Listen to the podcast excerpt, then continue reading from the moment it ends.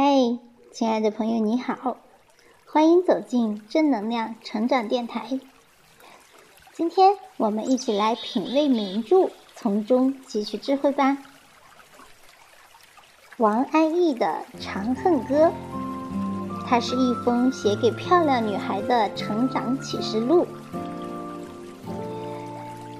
有人说啊，王安忆是继张爱玲之后。最懂上海的海派作家，他用细致绵密的笔触描绘出东方巴黎的耀眼光芒，也勾勒出阴暗弄堂里的粗鄙与温柔。从低矮弄堂到摩天大楼，一幕幕旧上海风情戏轮番上演。众生相中有洋行里的伙计，有失业的大学生。也有刚出道的舞女，其中最受瞩目的呀，当属《长恨歌》里的王启尧。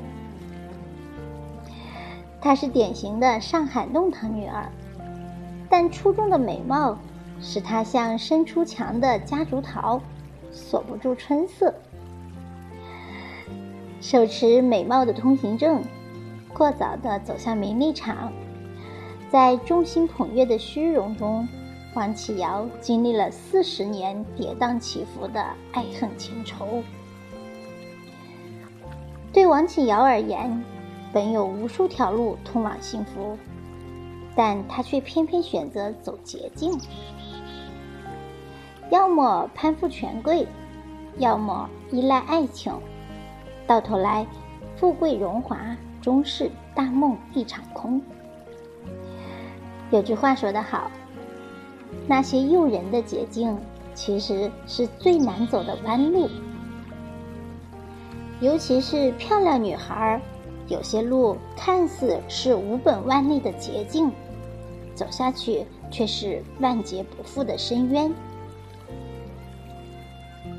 一，放弃成长，把美貌当成通行证。上海的弄堂纵横阡陌，像一张网，网住了少女曲折的心事。这年，王启尧十六岁，小河初露的年纪里，他就自知其美，并且把所有的心思都用在美貌上。他去电影院看《乱世佳人》，举手投足间效仿明星那股优雅劲儿。他去照相馆拍小照。想象自己是言情小说里的女一号，她学着像猫一样吃饭、走路，把文明戏里的时尚带进生活。不知不觉间，王启尧的美越来越楚楚动人。当她和闺蜜吴佩珍走在弄堂里，她能明显感受到众人不同的目光。那目光似乎在说：“你那么漂亮。”一定是飞出弄堂的金凤凰。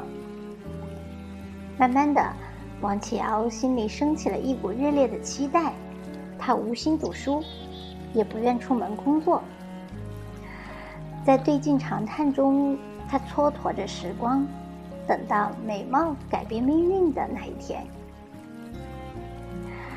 朱国平曾说：“如果上帝给你一张漂亮的脸蛋，你要留心。”这是对你灵魂的一个考验。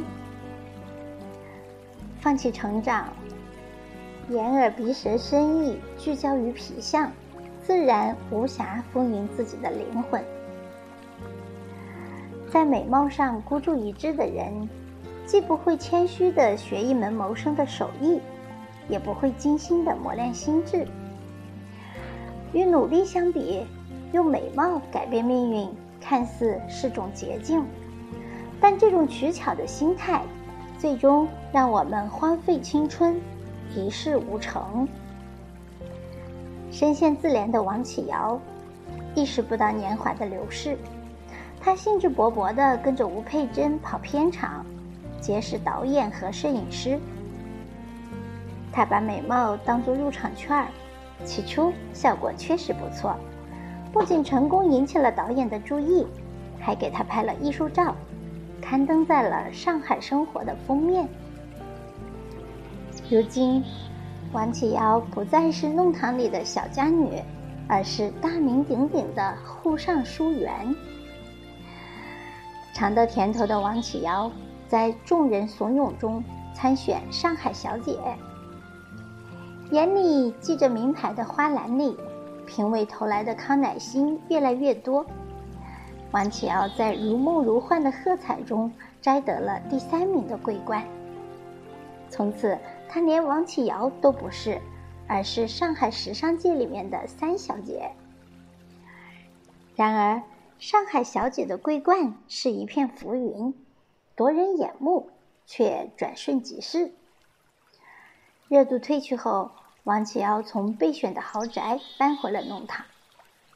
他变得敏感、惶恐，不知道在无人问津后要何去何从。作家百合曾说：“美貌是优先入场券，却不是永久通行证。把美貌当成敲门砖，或许会提前入场。”但用美貌在人生这场豪赌中以小博大，赢的机会渺茫，但输却输得彻底。靠美貌生存不是捷径，而是没有退路的死胡同。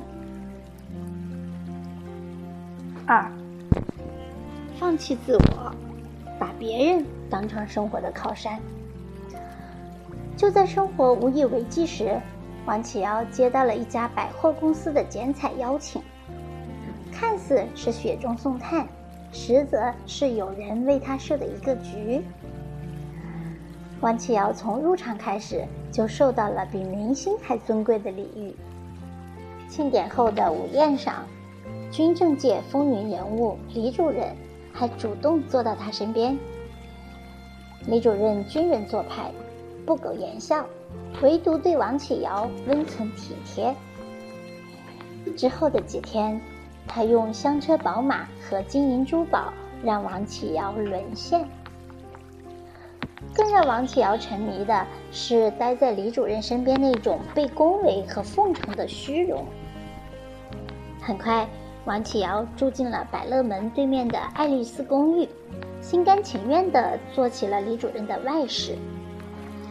他对自己说：“有了李主任，就有了一切。”可老话说：“靠山山会倒，靠人人会跑。”一九四八年秋，在王启尧住进爱丽丝公寓半年后，李主任不告而别。在绫罗和流苏织成的牢笼里，王启尧放弃自我，与世隔绝。他根本不知道战火风起，一个新时代正隆隆的到来。他的生活里只有一件事，就是等，等着李主任给他钱，等着李主任带他去看戏，等着李主任带他去跳舞。可是如今，李主任再也等不来了，仆人和警卫也跑了。爱丽丝公寓成了一座空楼。不久后，王启尧被赶了出来，远赴雾桥避难。拿破仑曾言：“人多不足以依赖，要生存只有靠自己。人生在世，生活靠自己打拼，梦想靠自己实现，荣耀靠自己争取，才最可靠。”把身家性命和毕生梦想交付他人手中，那么人生的好坏也只能别人说了算。遗憾的是，王启尧永远不懂这个道理，他宁愿靠着别人随波逐流，也不愿主宰自己的生活。六年后，他回到上海，在平安里的弄口开了一家小诊所，但他无心经营。整日不是约着牌友打牌，就是一个人喝得酩酊大醉。之所以如此放纵，是因为王启尧认识了一个叫康明训的富家少爷。跟上一段感情一样，王启尧再次成了攀附的藤蔓，匆匆将身心交付。波伏娃在《第二信》中说：“女人的不幸在于被几乎不可抗拒的诱惑包围着，她不被要求奋发向上，只被鼓励滑下去，到达极乐。”这种不幸，在王启尧身上体现得淋漓尽致。他始终被诱惑包围着，放弃自我分进，选择靠别人这条捷径。可是走了这么久，这条捷径并没有带他走向极乐，反而是一次一次推他跌入深渊。当得知自己怀孕后，他再次被抛弃。汤明勋哭着说了一句：“我没办法”，便消失在人海。三，放弃清醒，把旧梦当作重生。虽说苦难能造就一个人，但前提是人得清醒的从苦难中进行反思。如果固守己见，徘徊于旧梦不肯醒来，那么再多的苦难也不会点醒一个人。就像王启尧，他吃尽了苦头。但仍旧固守着沪上书园的旧梦，期盼着一个男人为他奉上全世界。不久后，王启尧偶遇了当年的追求者程先生。程先生是个痴情的人，他深爱王启尧，并不计前嫌地一直照顾他到生产分娩。程先生的出现。让王启尧误以为自己人风华绝代，他盲目自信于程先生对他的爱慕，会为余生保驾护航。看不清生存处境的他，幼稚又莽撞。他一边感恩程先生，一边又和别的男人藕断丝连。最终，他的所作所为深深刺痛了程先生，逼他离开。他们的关系兜兜转转，又回到了原点。其实，回到原点还有王启尧的生活。他带着女儿住回了弄堂，在左邻右舍的闲言碎语中，低着头过活。俞飞鸿曾说：“女人最好的方式，就是认清现实本身。”有时候。生活是一团剪不断、理还乱的乱麻。想要活得幸福，需要一份清醒智慧，看得清自身处境，勇于接纳命运的安排，随机而动，方能求人得人。时光轮转，王启尧的年代早已绝尘远去，但他却不愿醒来，更不愿承认。在时代掀起的巨浪中，不少人乘风破浪，敢叫日月换新天，唯独王启尧把自己关在弄堂里，苦守着四十年前的辉煌。女儿微微长大后远去美国，生活里又只剩他一个人。他偶尔会参加一些老上海主题的派对，穿着最爱的旗袍，端坐在角落。每当看到年轻人张牙舞爪的狂欢，王启尧就梦回十九岁那年的秀场。他浑浊的眼睛里泛出波光，闪闪烁烁，似有万种风情。在一次聚会上，有个叫老克辣年轻人被王启尧深深吸引。二十六岁的他，痴迷于旧上海风情。听闻王启尧曾是上海小姐，便心生爱慕。面对老克拉的穷追不舍，王启尧糊里糊涂的就接受了。他根本看不清这段畸形之恋，难有结果，还以为是上天有意成全，让他重生。同居一段时间后，老克拉提出分手，无论王启尧怎么苦苦哀求，他还是走了。爱情的悲剧反复在王启尧身上重演，究其根源，还是那个迷了心窍的自己。一段段感情都不得善终，王启尧始终在逃避现实，意乱情迷地重复着自己的错误。清醒地看清世界，或许会深受打击，但逃避现实的捷径更难走，它把人反复带回原点，幸福更是遥不可及。四。人生最后，王启尧死于谋财害命。这戏剧性的一幕发生在老克纳离开后的第二天。这天，老克纳拜托朋友长脚前往王启尧家里归还几把钥匙。没想到长脚误以为王启尧藏着金条，于是见财起意，掐死了他。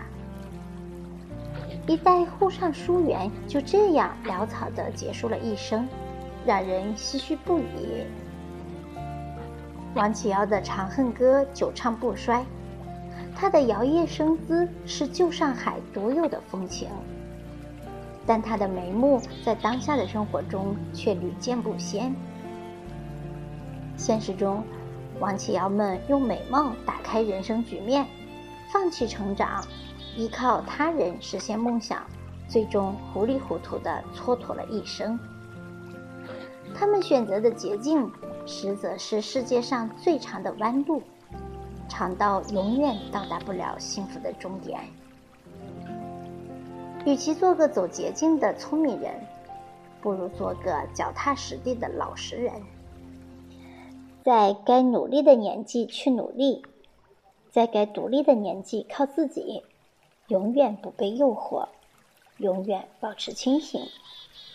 正如梁文道所说：“一个女人一定要有自己过好日子的能力，要有别人没法拿走的东西，这很重要。”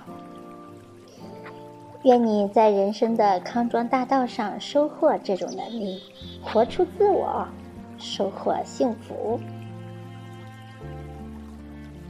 好的，朋友们，今天的分享就到这里，感谢你的聆听，也感谢作者景山月带给我们的人生智慧。如果觉得还不错欢迎点击关注我们一起共同成长。我是小宁期待着和你再相会。拜拜。